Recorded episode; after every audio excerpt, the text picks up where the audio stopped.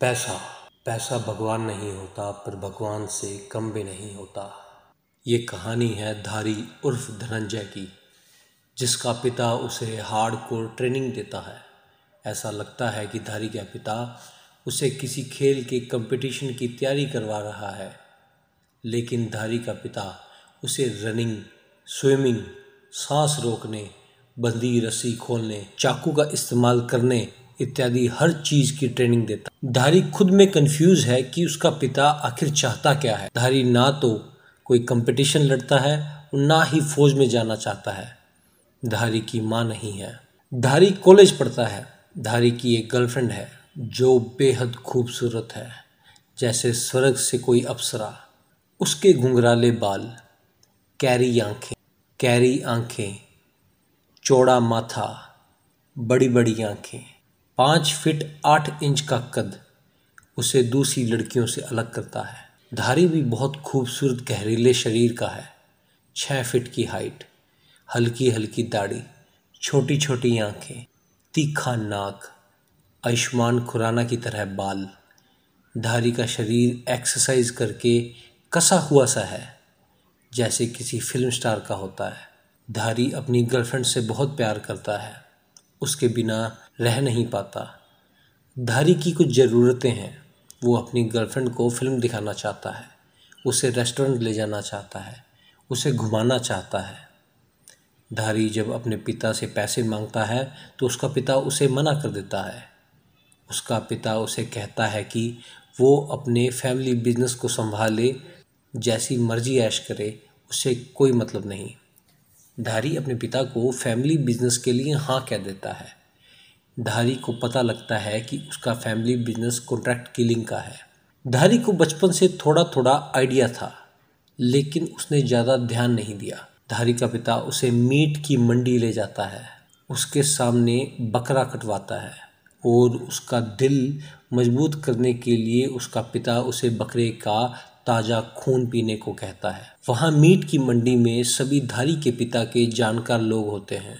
धारी खून पीता है और उल्टी कर देता है। धारी का पिता उसे गुस्से से देखता है। धारी वापस से हिम्मत करके खून पीता है। धारी का पिता उसे शाबाशी देता है, क्योंकि इस बार धारी बिना उल्टी किए खून पी लेता है। धारी का पिता उसे कहता है कि उन्होंने खुद चार बार में खून पिया था। उसके पिता ने उसे बीस बाज़ार में पीटा था। तुम्हारा जिगर तो मुझसे भी मज़बूत है, तुम बहुत आगे जाओगे इस लाइन में। धारी खुश हो जाता है।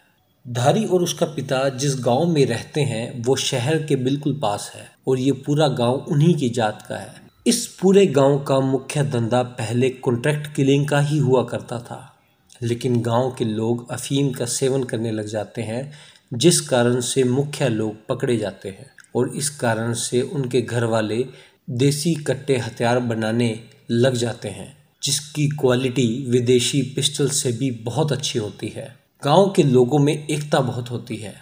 पुलिस भी इस गाँव को ज़्यादा छेड़ती नहीं है। राजस्थान के बहुत बड़े बड़े मंत्रियों का हाथ इस गाँव पे है। इस गाँव के बहुत से एहसान है बड़े बड़े मंत्रियों पर। बड़े बड़े मंत्री, संतरी एक चैनल के थ्रू अपना सारा रिस्की काम यहाँ से करवाते हैं। धारी का बाप एक लाल डायरी निकालता है। लाल डायरी अपने आप में एक ऑर्गेनाइजेशन है, जो हर साल अलग अलग परिवारों के पास रोटेट होती रहती है। कोई अपनी मर्ज़ी से इसे ना लेना चाहे तो जो परिवार इसे लेता है तो ना लेने वाला परिवार उसके हर सिचुएशन में, उसके हर हालातों में उसका साथ देगा। ये एक म्यूचुअल अंडरस्टैंडिंग है। धारी का पिता उस डायरी को देख कर बताता है कि किसका खून करना है। उसमें उन सब आदमियों की कुंडलियाँ और नाम छपे हुए होते हैं और उनके आगे अमाउंट लिखी होती है जो उन्हें एक चैनल के थ्रू मिलती है। ये डायरी हर साल अपडेट होने हेड ऑफ़िस जाती है और वहाँ से नई डायरी बनकर आती है। ये हेड ऑफ़िस किसी को पता नहीं है कहाँ है। हर साल इस डायरी का रिव्यू होता है और नई डायरी मिलती है। धारी अपने बाप के कहने पर पहला खून करता है। शाम के समय वो दीवार कूद कर एक घर में जाता है। और अकेले में बैठे अपनी उम्र से दो गुने बड़े आदमी का गला चाकू से काट देता है। खून के फवारे निकलते हैं, जिसे देखकर धारी डर जाता है। धारी वहाँ से भागता है, दीवार फांद कर अपनी साइकिल उठाता है, अपना चाकू अपने बैग में डालता है और भाग जाता है। उसके चाकू की नोक बैग से बाहर निकल जाती है। वो अपनी साइकिल बहुत तेज भगाता है। उसे डर लगता है कि शायद तक उसका कोई पीछा भी ना कर रहा हो। वो छः किलोमीटर लगभग पाँच मिनट में पार कर देता है और रात को अंधेरे में अपने घर पहुँचता है। धारी का घर भी एक हवेली है और धारी भागा भागा अपने बाथरूम में जाता है। उसे ऐसा लगता है कि उसे दस लग चुके हैं। वो इतना घबरा जाता है कि वो हल्का होकर कपड़े पहने पहने ही पानी के नीचे बैठ जाता है। उसके पिता उसे बाहर आने को कहते हैं। वो नहा धोकर जैसे ही बाहर आता है, उसका पिता उसे खुशी से गले लगा लेता है। उसका पिता उसे अपने पास बिठाता है और अपने हाथ से उसे खाना खिलाता है। उसके बाप ने उसकी पसंदीदा मटन चिकन और बिरयानी बना रखी है। धारी खुश हो जाता है। धारी का पिता उसे कसम भी खिलवाता है कि वो अपने परिवार और जात के अलावा किसी को भी अपने धंधे के बारे में नहीं बताएगा। धारी सोने चला जाता है। उसे नींद नहीं आ रही होती। धारी का पिता उसके पास आता है और उसे कहता है कि, बेटा, ग्रंथों में लिखा है कि कर्म भगवान की असली पूजा है। ये हमारा कर्म है। गिल्टी फील मत कर। अगर गिल्टी फील करेगा तो ये कर्म तेरा पाप में गिना जाएगा। और धारी का पिता उसे समझाता है कि, पैसा भगवान नहीं है, लेकिन हमारे लिए भगवान से भी कम नहीं है। और हमारी कुल देवी लक्ष्मी जी हैं। तू भगवान का कहना नहीं मोड़ सकता। ये हमारी जात का नियम है। हमारा कानून है। पैसा लोगों के लिए भगवान नहीं है, पर भगवान से कम भी नहीं है, लेकिन हमारे लिए ये पैसा भगवान है और इसका कहा हम नहीं मोड़ते, ना ही हमारी जात का कोई भी इंसान नहीं मोड़ता। अगले दिन सुबह सुबह जब धारी कॉलेज के लिए तैयार होता है तो उसका बाप उसे पैसे देता है, लगभग दस से पंद्रह हज़ार। धारी गाँव के बाहर अपने कॉलेज में जाता है और अपनी गर्लफ्रेंड को लेकर पास के शहर में जाता है। वो अपनी गर्लफ्रेंड को मॉल ले जाता है पिज़्ज़ा बर्गर खिलाता है, उसे नए नए कपड़े दिलाता है। वो अपनी गर्लफ्रेंड के साथ रोमांस भी करता है। धारी आज बहुत खुश है।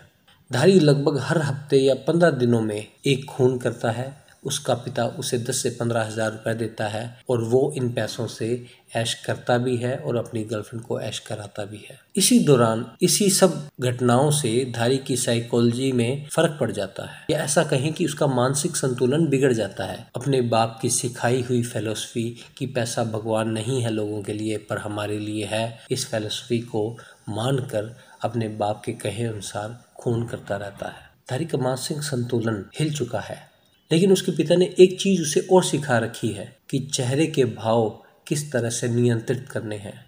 अपनी भावनाओं को किस तरह से कंट्रोल करना है, जो कि उसके चेहरे पर नहीं आनी चाहिए।